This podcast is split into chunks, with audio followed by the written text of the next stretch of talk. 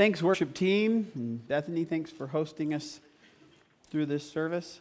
Man, y'all were singing. Y'all were singing. I have a, a deep desire to worship uh, through music.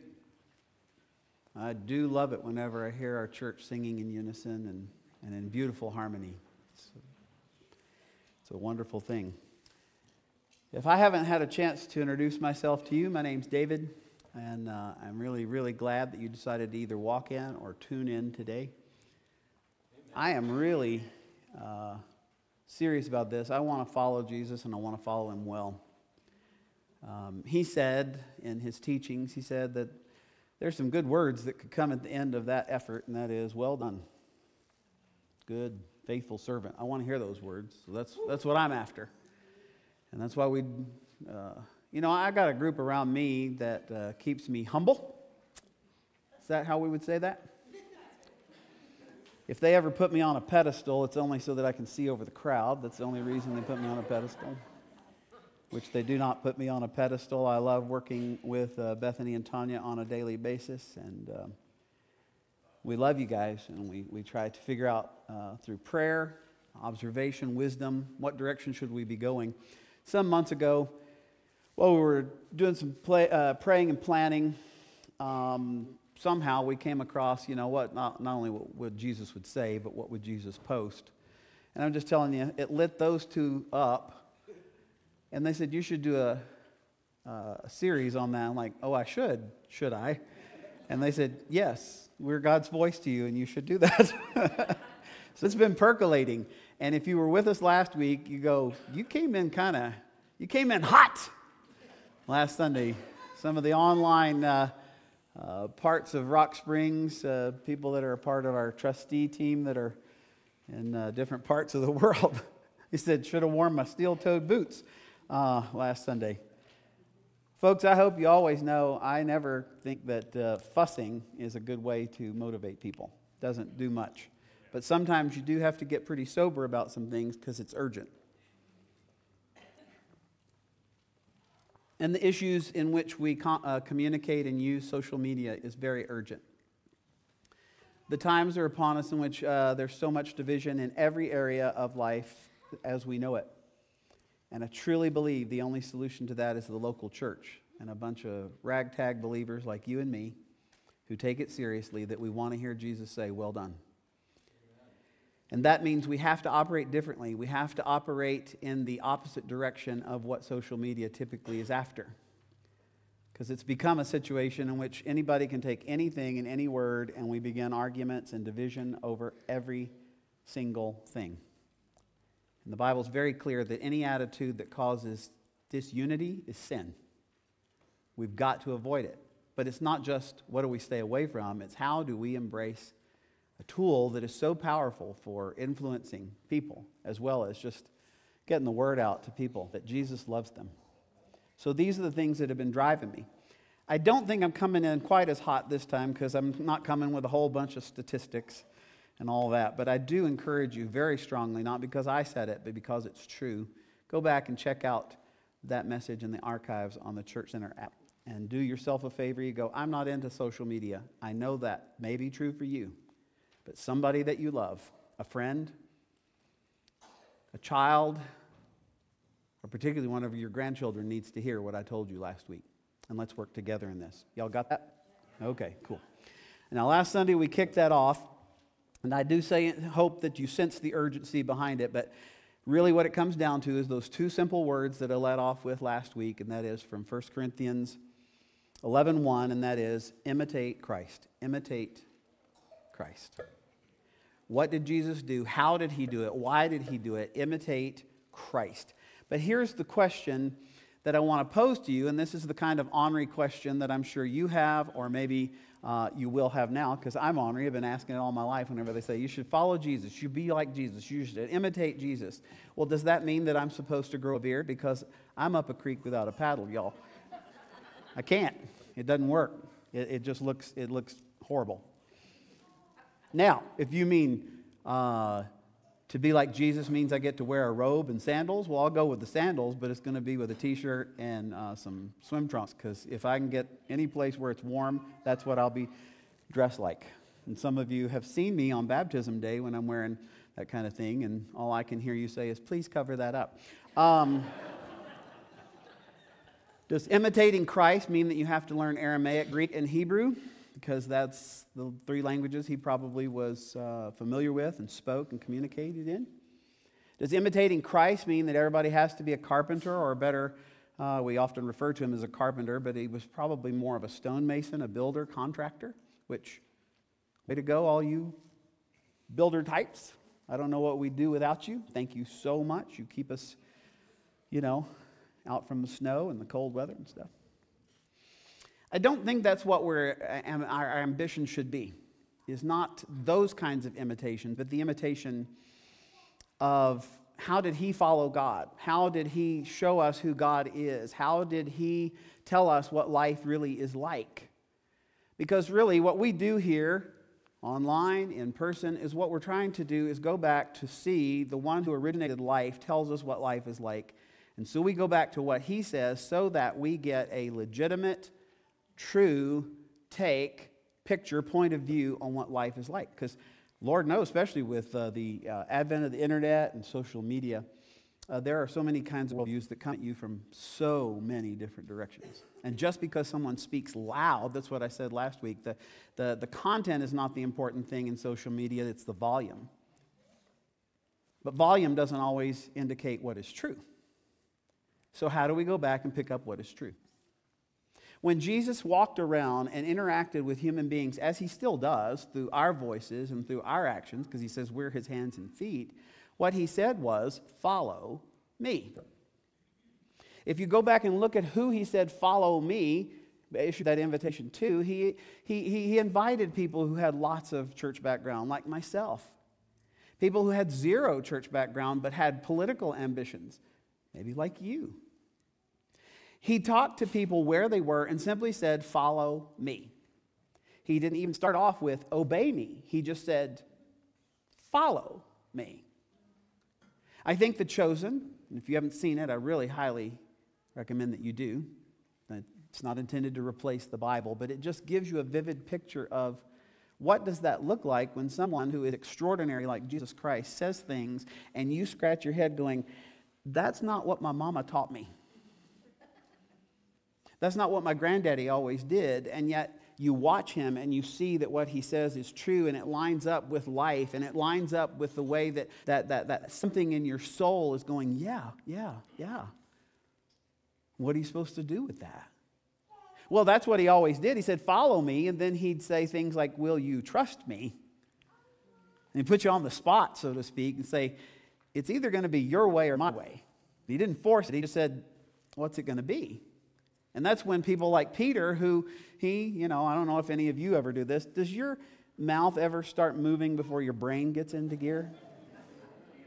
Yeah? Okay. And yet Jesus asked him to be the number one guy. I love it is that he finally came to a spot to where Jesus says, you know, it's, it's, it's either fish or cut bait time.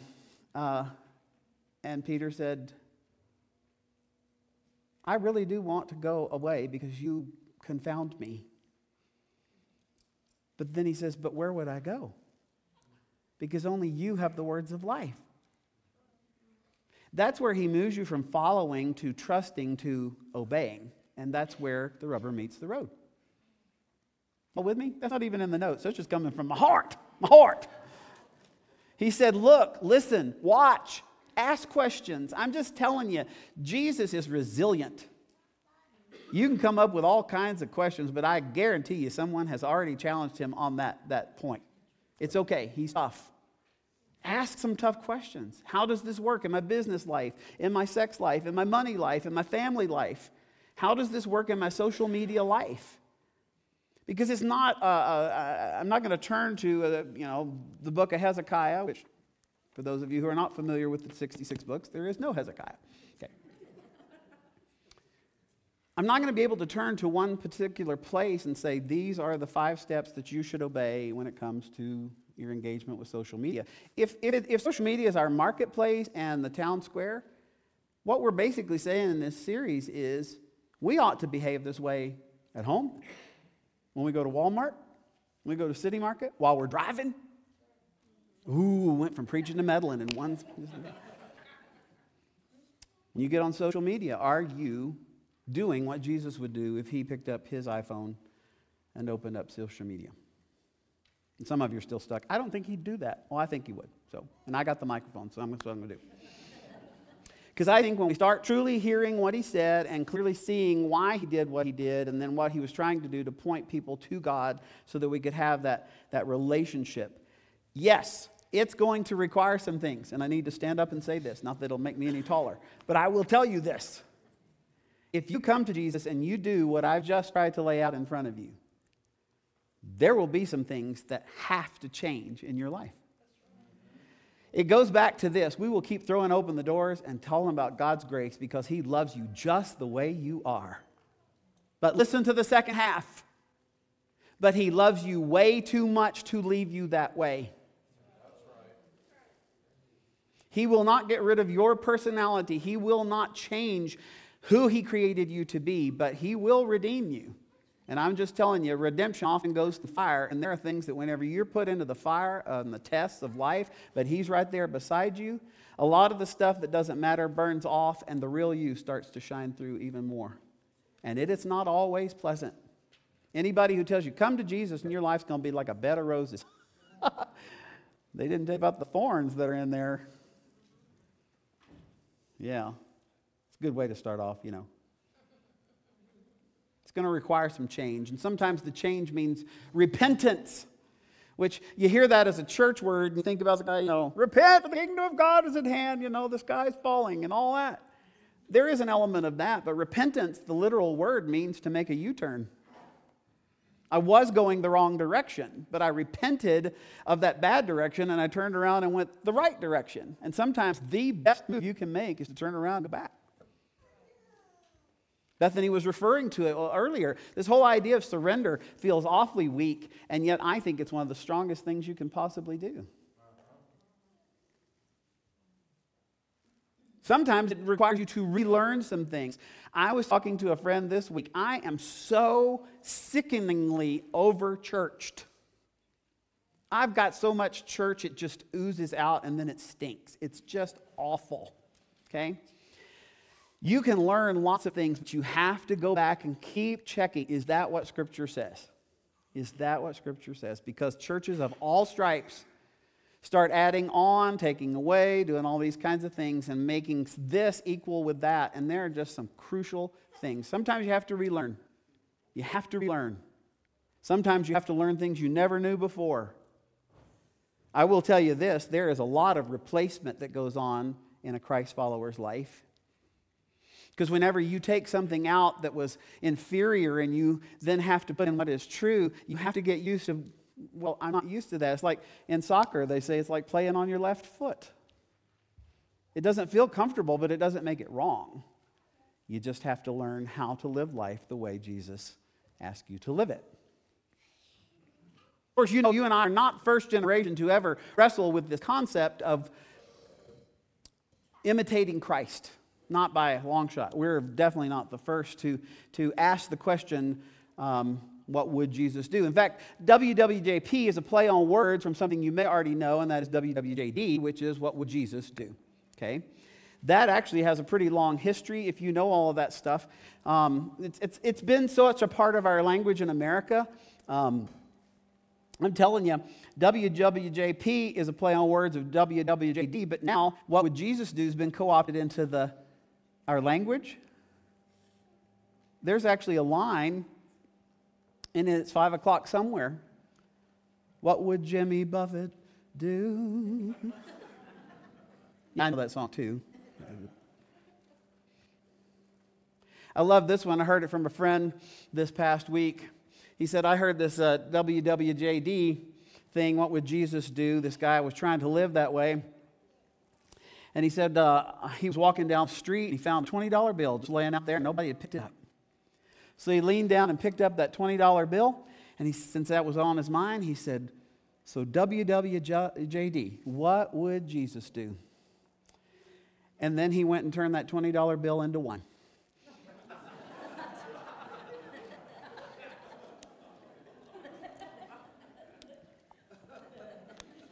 Not exactly sure that's what that should have been, but I thought it was funny. The phrase actually entered our language in 1896 through a book by C.M. Sheldon. It's called In His Steps, worth to read. Before that, though, there was a guy. He's a, you might have heard of him if you've been around church at all. He was a fairly well known preacher. His name was Charles Spurgeon. He floated the question in some of his messages. But he was actually standing on the shoulders of somebody who lived back in the 1400s, Thomas Kempis. Whenever he wrote in Latin, he wrote the imitation of Christ. But it was actually popularized to where we know about it from a youth group. I think they were in Pennsylvania. Um, they created some wristbands that had WWJD on it. So, what would Jesus do? What would Jesus post? Because the bigger question is how should we then live if we are following Christ? How should we engage with our culture? And one of the best ways or easiest ways to engage with our culture is on um, is uh, through social media. How should we participate or post on social media? Again, let me just hit you with a few short ideas, and then I want to throw uh, three of them out uh, this week that could be very, very useful to you. If I were shooting from the hip, one of the things I would say, without a doubt, because you can go back and check everything that's written in red letters in the Bible, I think if we're going to engage with our culture, you've got to avoid echo chambers. And echo chambers are in our culture. Doesn't matter whether you're talking face to face at any particular gathering or whether you're on social media. Anytime you get into a situation where you say something and someone is exactly echoing what you just said, and then you echo back the exact same thing they said, is a very, very dangerous place to be. It's the same kind of thing that I've seen not only in our marriage in years past, is that you get into an echo chamber in which you, you either support or tear one another apart just because that's what it sounds like. Or, I'm just telling you, if you and your friend or your spouse or your child or whatever, if you agree on every single aspect of life and point of view, then one of you is irrelevant. God did not create us to be uniform. He called us to be in unity. And unity takes us to the spot to where we say, you know, I don't see eye to eye with you on that fact or that point of view. But I, because Christ loves me just the way I am, but He loves me too much to leave me that way, I am not going to let it separate us from walking arm in arm with each other. I think if we're going to engage with our culture, you have to make the choice before you engage in any kind of conversation that you, you literally say to yourself, I am going to be unoffendable. You cannot offend me. You can't offend me because I have already been forgiven of every offense that I have thrown into the face of Almighty Holy God, and He loves me just the way I am, but He loves me way too much to leave me that way. And so you may say stuff that I think is crazy, but you can't make me not love you. You can make it harder for me to love you, but you can't make me not love you. As I said last week, I think it's always wise to take this advice from Jesus. Go count how many questions he asked. Ask questions not just to try and bait people to, to say something that you can argue with. Ask questions How are you? What have you been through? If they say something that you disagree with, kindly say, Could you tell me more about why you feel that way? And then sit there Take another sip of coffee. As long as you're drinking coffee, you can't talk back. And you don't have to agree, but their experience is their experience, and it colors their life just like your experiences color, color yours. That's why, in the end, if they are willing with you, you've got to go back to what is true. And truth is not what you and I declare, it is what God has already said is true. And you come to that. And I'm just telling you, just like Tanya was saying about about uh, how, it, how, how can lives change when you sit and talk about what's going on in your life. It's because you give Jesus room to actually do the work that only he can do. Because as much as I would love to say that my brute force determin- you know, determination, my overwhelming good looks, and my winsome personality is what wins people to Jesus, I don't know why people always laugh at that. say it with such sincerity. I can't change you. Your spouse can't change you. But there is someone who can redeem you. In fact, he already has. You just need to take him up on his offer. Let God be God. And you be the hands and feet of Jesus. How about? I'm just saying, point to something you got some common ground. I mean, if it's like, you know, I can't see eye to eye with you, but you have blue eyes and so do I. We got at least one thing. I just say, one of your best moves in social media, is stop making declarations about anything. Because Jesus waded into his town square and he tried to engage the crowds. If you're going to do that same kind of thing, I believe we are called to wade right into our crowds. And like him, he didn't chase them, he didn't shun them, he simply invited them and he got into conversations with them. And when they showed up, I love this, and I just really noticed this this week when I noticed how he'd, he'd engage. When, when they showed up to his invitation, he actually gave them the good stuff. He would tell them, God loves you. He would say, Let me meet a, a, a very visible need he, he'd say, Let me give you some news that you can use. Are you hungry? Let me see if I can't give you some food. He'd bring healing into places where there was brokenness. He would listen. And then when he spotted individual people who were making a move in faith toward him, he would take it out of the crowd, out of the social media, and he would he'd move in their direction. And you know what their direction usually wound up at? A dinner table. It's not a coincidence that one of the first things you can do at Celebrate Recovery is come to down and eat with somebody. Jesus also understood you can keep saying lots of things just like I can. I can put, I can put a, a microphone on the side of my head and I can talk to a bunch of people all at one time, in person and online. But I cannot develop a relationship this way. I can set direction.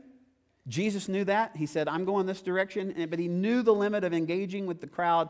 He had to move it from the marketplace to the, to the dinner table. And I'm asking you, if you're taking what I'm saying seriously in this series, how can you use your interaction on social media to do the same kind of thing, how can you follow that pattern?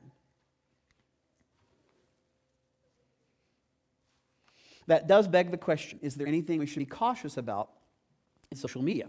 Are there things we should avoid? Are there things we should embrace? Yes, just like the rules of the road. I don't know if you've ever thought about guardrails. When I moved to Colorado, I found Colorado doesn't put up enough guardrails when it comes to mountains, as far as I'm concerned. Because I grew up in flatland, I'm like, whoo, that is a long way down right there. Okay. If you think about things that we need as we travel this information superhighway of social media, as we think about what would Jesus post, what are the guardrails that he would have? Because if you stop and think about it, technically a guardrail is a system that keeps vehicles from straying into dangerous territory. And watch what I'm doing here because this is true. The guardrail is not protecting its own ground. That's not what's the problem. Because, like I said, in Colorado, there are some curves on mountain curves that you go, there should be one right there. But you can get over there pretty close because, you know, the rock's pretty solid. At least that's what they tell me. Okay? But the point of a guardrail is to keep vehicles from straying into, or better yet, beyond where the guardrail sits. A guardrail is not saying, don't drive in this area. It's saying, if you drive past this area, you're in a heap of trouble. Because the danger is the real estate that's on the other side of the guardrail, like oncoming traffic, or a curve, or a mountainside, or a bridge. I'm really, really glad. I don't know if you've ever driven across those, those, those, those, those bridges that cross the Mississippi River. Gad, big bridge. I'm really glad they've got guardrails. Mm-hmm. Yeah. A guardrail will do less damage to you or to your vehicle if you hit it than if you actually hit what's on the other side of the guardrail. Is everybody clear? Okay. So that's what I want us to do. I'm give you three today that I see in Jesus' life, and then we'll wrap it up with four more next week. Okay?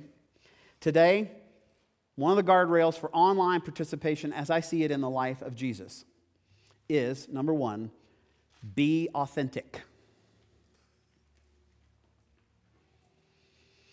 Which all of this comes back to this is what we do as a church. We're trying to figure out what did God say about who we are. We live in an, in an age in which everybody says, I identify as this. Okay, identity doesn't work that way. Human identity is what it is. And in its purest form, our identity, we finally understand, is given to us by God. Okay? What we do is take what He's given us and refine it to look more like Him and to draw closer to God. What I'm saying is, before you ever sign on, before you ever open up whatever social media platform you like to use, or all of them, who are you? Because you need to be authentically the same wherever you go all the time. Right? Yeah, I got an amen out of that. When I was younger, I tried to pretend to be two or three different kinds of people depending on the group I was with. That's exhausting. It's exhausting. Just be you. You do you, boo, okay? See, I'm on social media. I've heard that. Brad Paisley wrote a song that includes these lyrics. He says, I get home, I kiss my mom, and she fixes me a snack, and I head down to my basement bedroom and fire up my Mac. In real life, the only time I've ever been to LA was when I got the chance with a marching band to play tuba in the Rose Parade. But oh, online, I live in Malibu. I pose for Calvin Klein. I've been in GQ. I'm single and I'm rich, and, got, and I got a set of six pack abs that'll blow your mind. I'm so much cooler online. You may not play that game, but there is a lot of posturing that goes on on social media. Most of it's called or spelled filters. Some of them are just absolutely mind blowing and goofy. Saw one the other day with this woman who's apparently an influencer in beauty and cosmetics. She says, You need to know that depending on what I'm trying to market to you, I use seven different filters, and she stepped from all of them in to stepping each one of them out to where she actually looked like a human being. She said, Don't forget, not all you see online is exactly as it truly is. It's not just a girl thing, it's, it's, it's, the same for all of us. Because what Brad Paisley was trying to do is illustrating the danger zone of pretending. We want to role play because pride puffs us up. I'm, I'm 10 feet tall and bulletproof. What I am asking of you is no matter whether you're on social media or you're just going into to interaction with people on a day to day basis, build a guardrail of authenticity. Determine from God who you are and live that way. It's okay, He's got you. In other words, do you walk the walk? Or, as I said a couple of weeks ago, it's not do you walk the walk, do you walk His walk? And not just do you talk the talk, do you talk his talk? Do you post his post? These are difficult things, but we've got to wrestle with them because it's vital to know who you are so that you can look confidently in front of God and, and, and everybody, but also remember who you are when you're interacting with Him, with other people. If you know who you are, I think you're going to be much more aware and mindful of what you actually say or engage with online. Because you want it to match who you are. Is everybody with me on that? I mean, I, Jesus said it this way He said, Be especially careful. This is from Matthew 6 1. Be especially careful. I love this. When you're trying to be good when you're aspiring to do the right thing. Be especially careful when you are trying to be good so that you don't make a performance out of it. I love this because this is a message paraphrase, and he's just getting at what the, the, the, heart of this. He says, It might be good theater, but the God who made you will not be applauding. Why? Because he knows you just warts and all. But here's the beauty the one who knows you best loves you most, so you don't have to pretend. Just be you. Mm-hmm. I think, I'm just telling you, this principle is what prompted me to do the 24 series that we just came out of. Because if you're going to know who you are, you need to spend time with God in the morning, during the day, and the night. Simply spend your time with God so that you can calibrate your life correctly. Because the only way you know who you are is to go to Him, but then you find out, I am in God because of Jesus Christ, and I was made by God so that I could live for God in this world. If you work it right, I'm told, because I've never done this, but I've worked with people who've gotten themselves in a heap of trouble. If you work it right, you can be anyone you want to be on the internet. With enough VPNs, weird uh, handles, or whatever, You can be anything you want to be on, on social media, and no one will ever know. And you can work at whatever that is you're trying to do online. Uh, you can work very hard and remain anonymous. But here's the thing is that without a verifiable identity in life, we lack accountability in life. And you need to be very, very careful of that. I'm talking to the younger people mostly on this one. Because if you don't have accountability, if you don't have, if you don't have, if I do not have accountability with others, this is what we've seen over the last 10 to 15 years is the social norms of respect start to break down. The things that you can do through social media that you cannot do in real life is you can't fake your way through everything in real life. Oh, sorry, IRL. Um, if you don't have accountability with others in your communication, the social norms of respect break down in conversations and they break down very quickly. I don't know if you've ever read the rather dreadful book, The Lord of the Flies, but The Lord of the Flies, it doesn't take long to get there. Every man for himself. You say, What are you talking about? I don't know whether I should recommend this or not, but just go to anything, anything, and go, just dive right into the comments because that's more fun than a barrel of monkeys, man.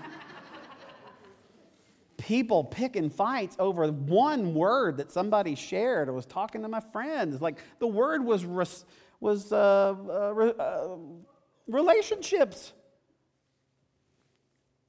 People jump into ridicule and condemnation, name calling and grandstanding stuff you I don't think you'd do it in person because you literally get slugged.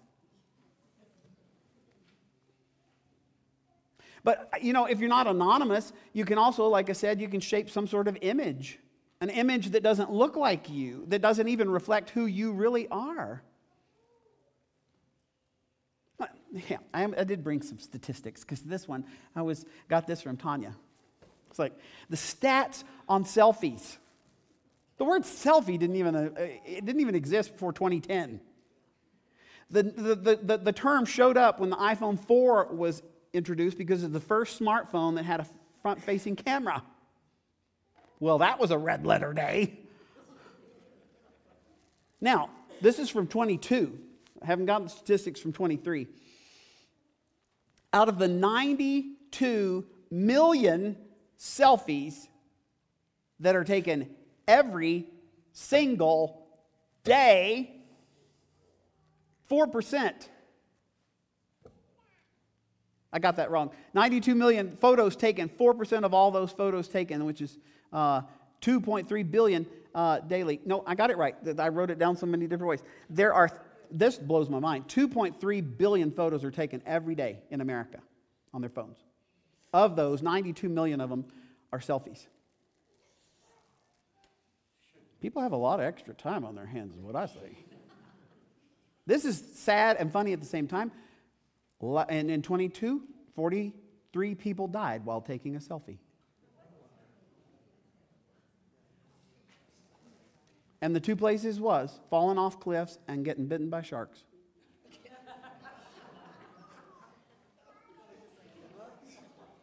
Not at the same time.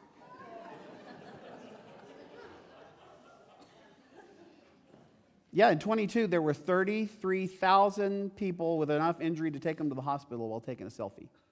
This next part is not a surprise. Men are three times more likely to die while taking a selfie than the girls.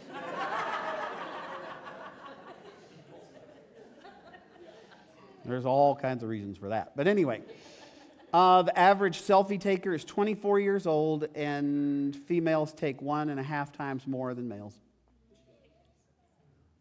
Here's the interesting thing about the whole selfie and taking photographs 41% of people hate the way they look in a photo.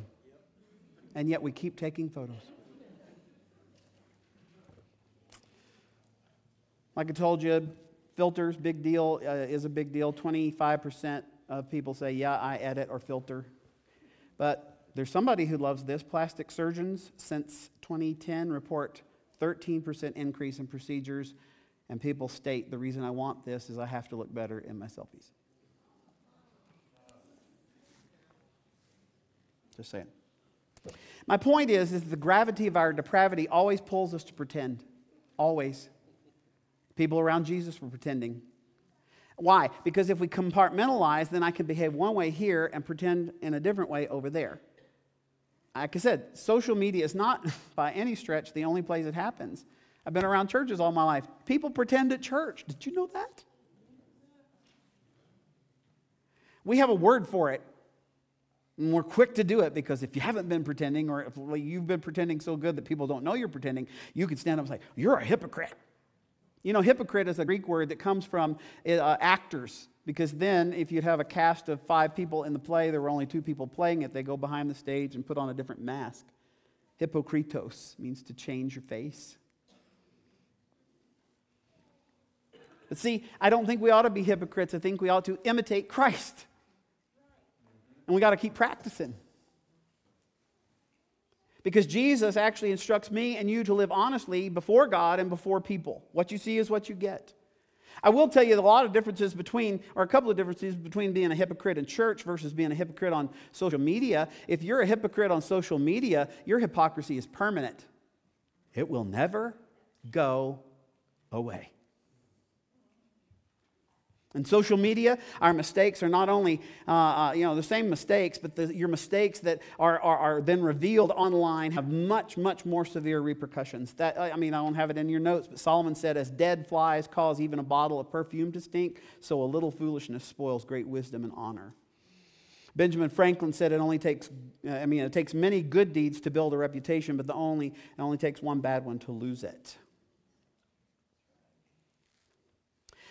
Jesus said, build a good, solid guardrail in your life by being real, by being authentic, and don't role play online or IRL.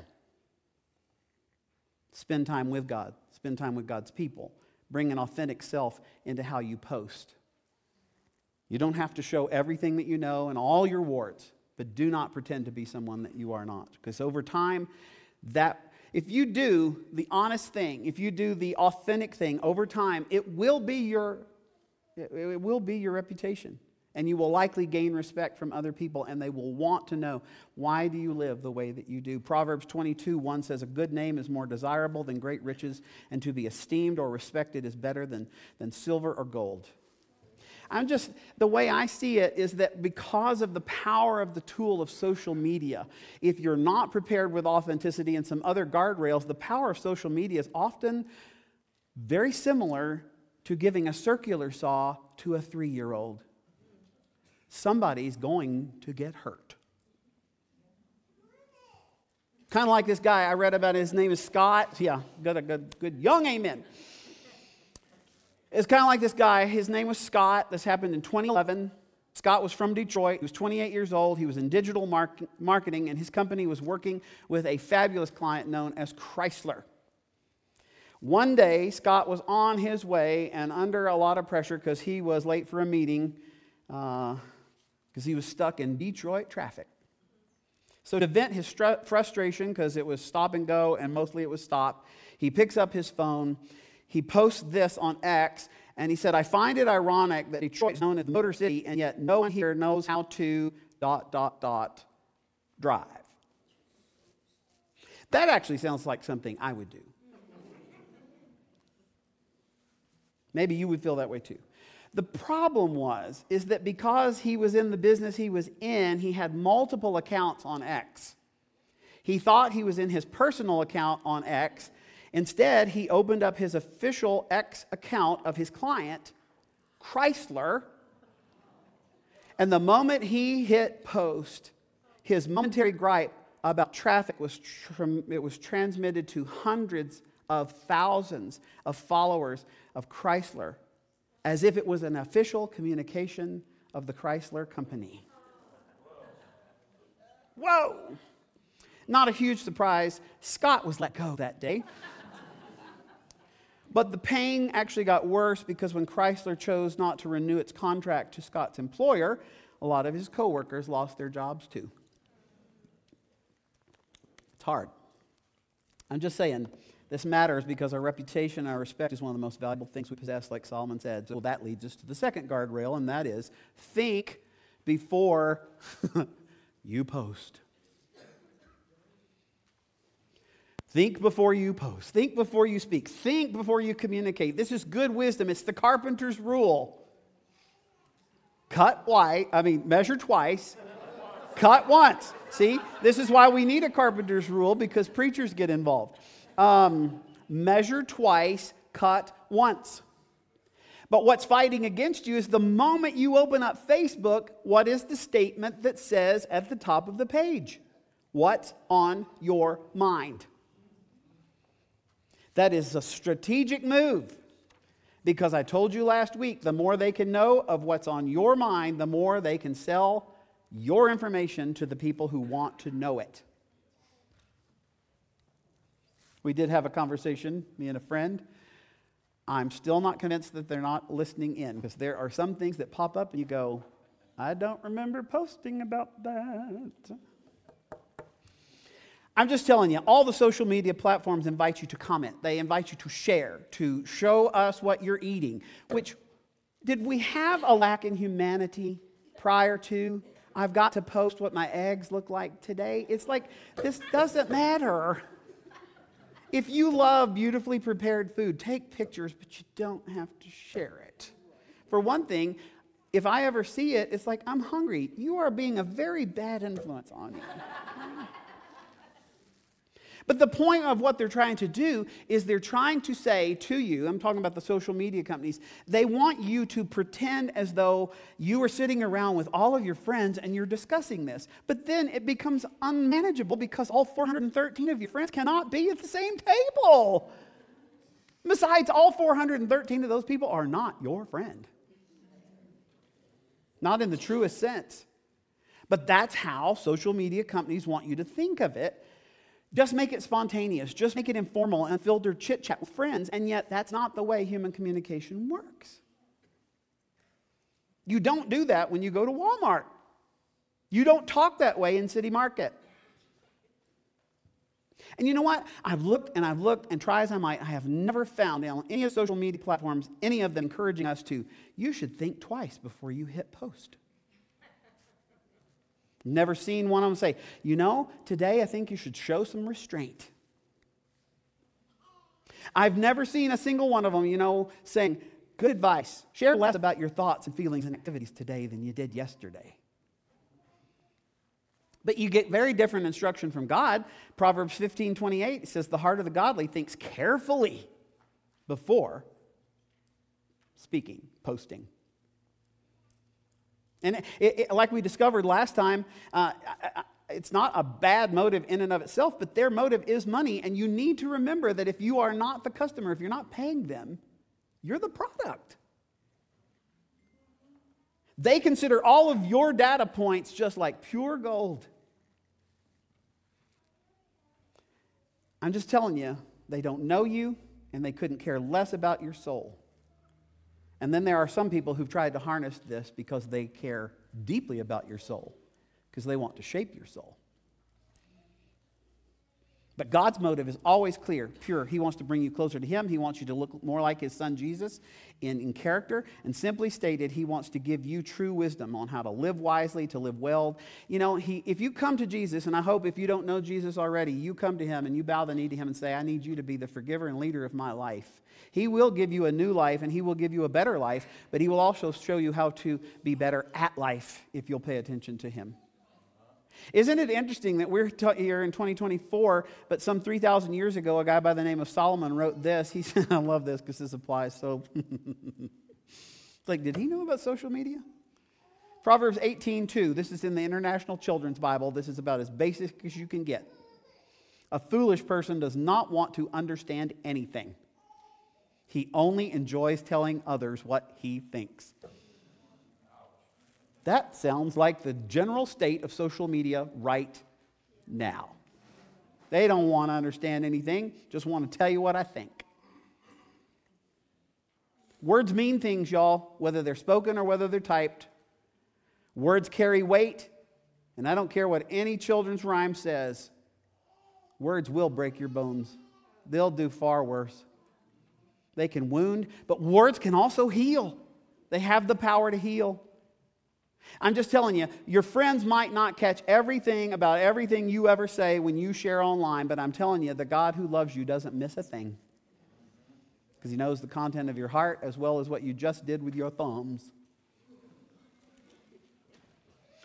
It is recorded by Matthew that Jesus said, I tell you on the day of judgment, you will have to give an account for every careless word you speak. And as if that weren't bad enough, he says, For by your words you will be justified, and by your words you will be condemned. Yep. That's the general response to everything I'm telling you today. Okay? It's like, please, Please stop poking on the bruise. Uh, I'm just saying, being slow to speak, being slow to post not only gives you margin, it helps you avoid saying stupid stuff. And we are all capable of saying stupid stuff. Could I get an amen on that? It also gives your words more force and more impact when you wait to say the right thing at the right time. Proverbs 25 11, it's not in your notes. It says, The right word at the right time is like a custom made piece of jewelry. Because a wise friend's timely reprimand is like a gold ring slipped on your finger. It's valuable, it lasts. In all of my years of living and then, of course, working with people, I've come to agree with Jesus' brother. His name was James. He said, If you can control one of the tiniest muscles in your body, that is your tongue, or in this case, if you can control your thumbs, you can pretty well bring your whole life under control.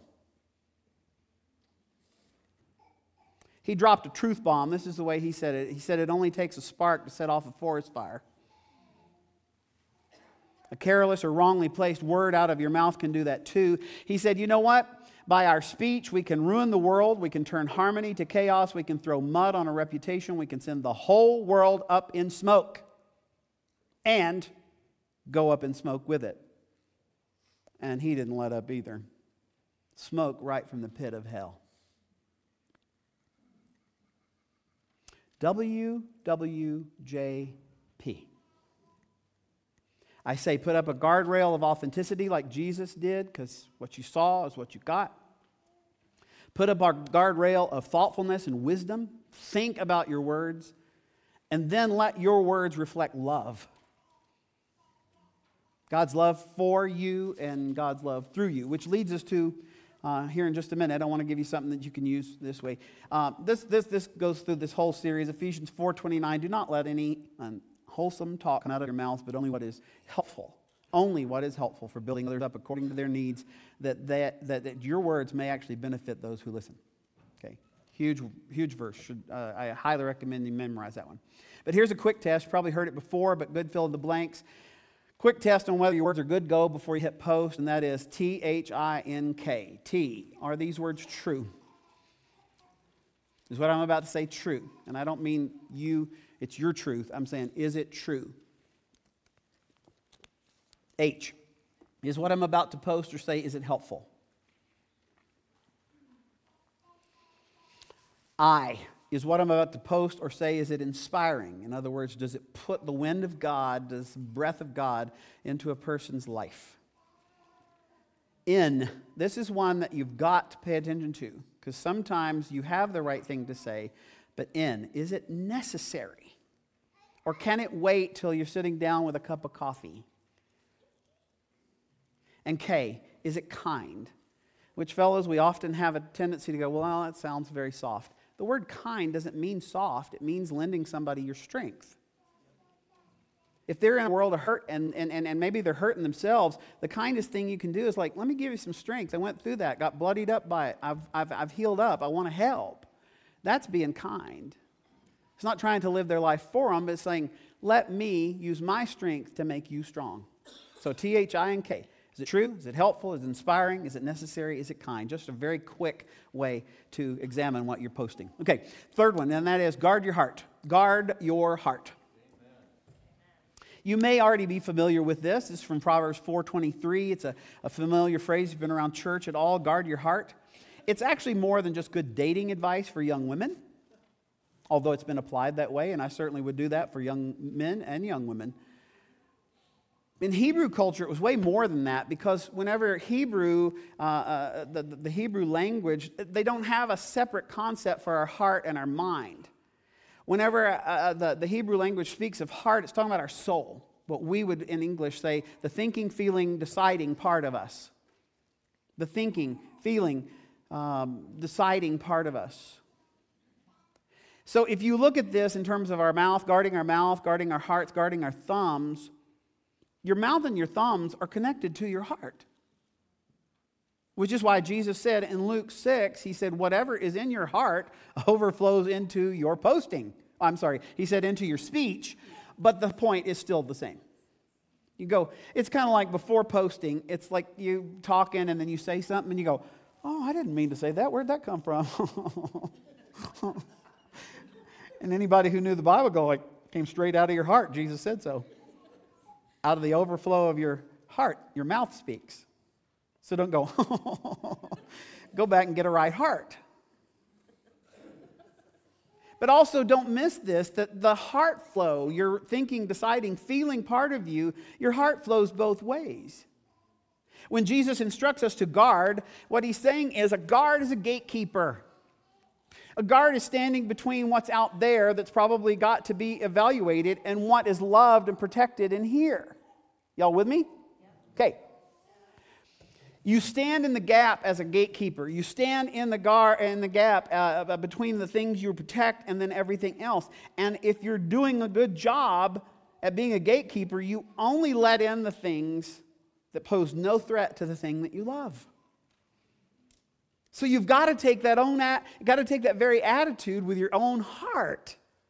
Because the thinking, feeling, deciding part of you is very important. So carefully, don't take just what you're given, but carefully evaluate every behavior, every experience, every thought that you have. Because just because you have a thought doesn't make it a good thought. Just because it popped into your head doesn't make it right. Yeah, everybody needs to say amen because every one of us has some stupid thoughts sometimes. You've got to figure out what impact that outside influence or thought has on your thoughts as you've been thinking them, your feelings, your choices, your beliefs. And you basically say, is this beneficial or is it harmful? You say, this is so much work. If it was easy, everybody'd be doing it. But it's apparent. Very few people are doing it. Paul put it this way 2 Corinthians, he says, take captive every thought and make it obedient to Christ. I'm sorry, thought, you, you shall not pass until I evaluate you. And you say, well, how do I actually do that? Let me show you in this next verse at least some part of the answer. It's not the whole thing, but you can get some good guidance. Proverbs, this is where it's taken from. Proverbs 4, I'm reading verses 23 through 27. The wise man said, Guard your heart above all else, for it determines the very course or direction of your life. Here's what he says Avoid all perverse talk. Go back to Ephesians 4. Say only things that are helpful. Avoid all the prefer, uh, perverse talk. Stay away from corrupt speech. Corrupt means it's breaking down, it doesn't, up, it doesn't uphold truth. He says, Look straight ahead. Who are you following? Some political party? Are you following the next great trend? Whoever blew up on the internet? You following Jesus. Keep your eyes looking straight ahead and fix your eyes on what lies before you.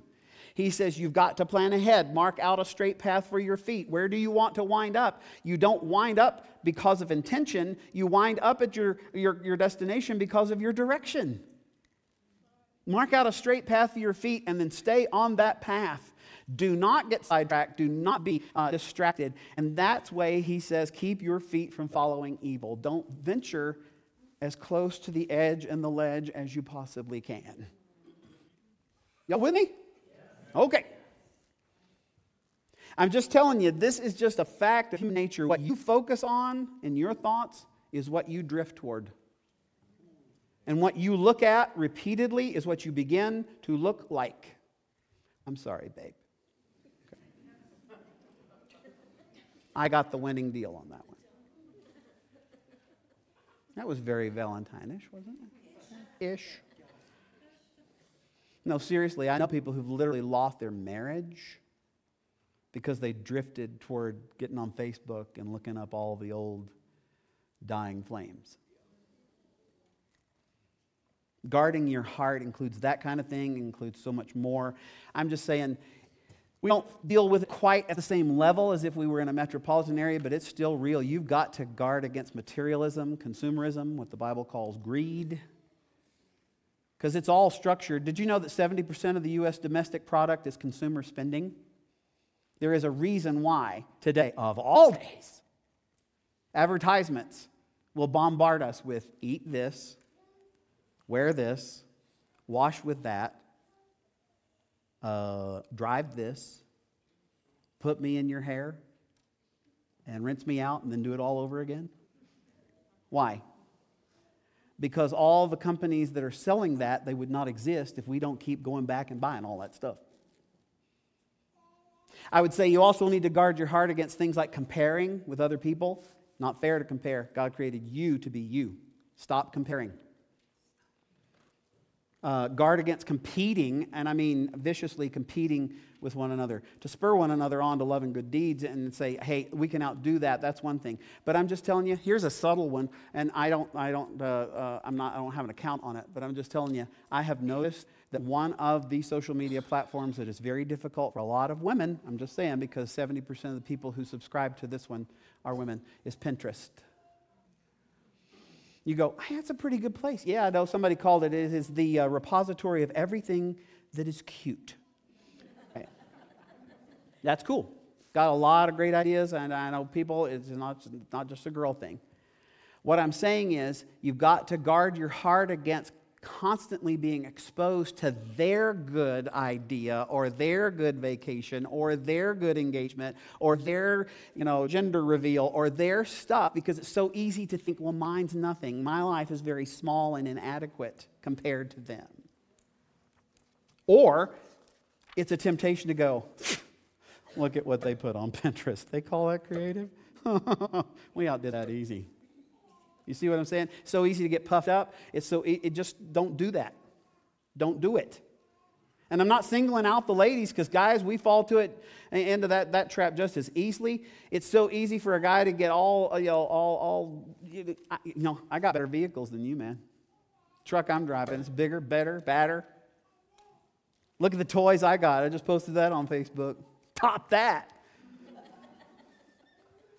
I was like, I got the promotion loser. Or you get on there, it's like you can't do all those things because you don't make enough money. So you moan about all the stuff that you wish you had.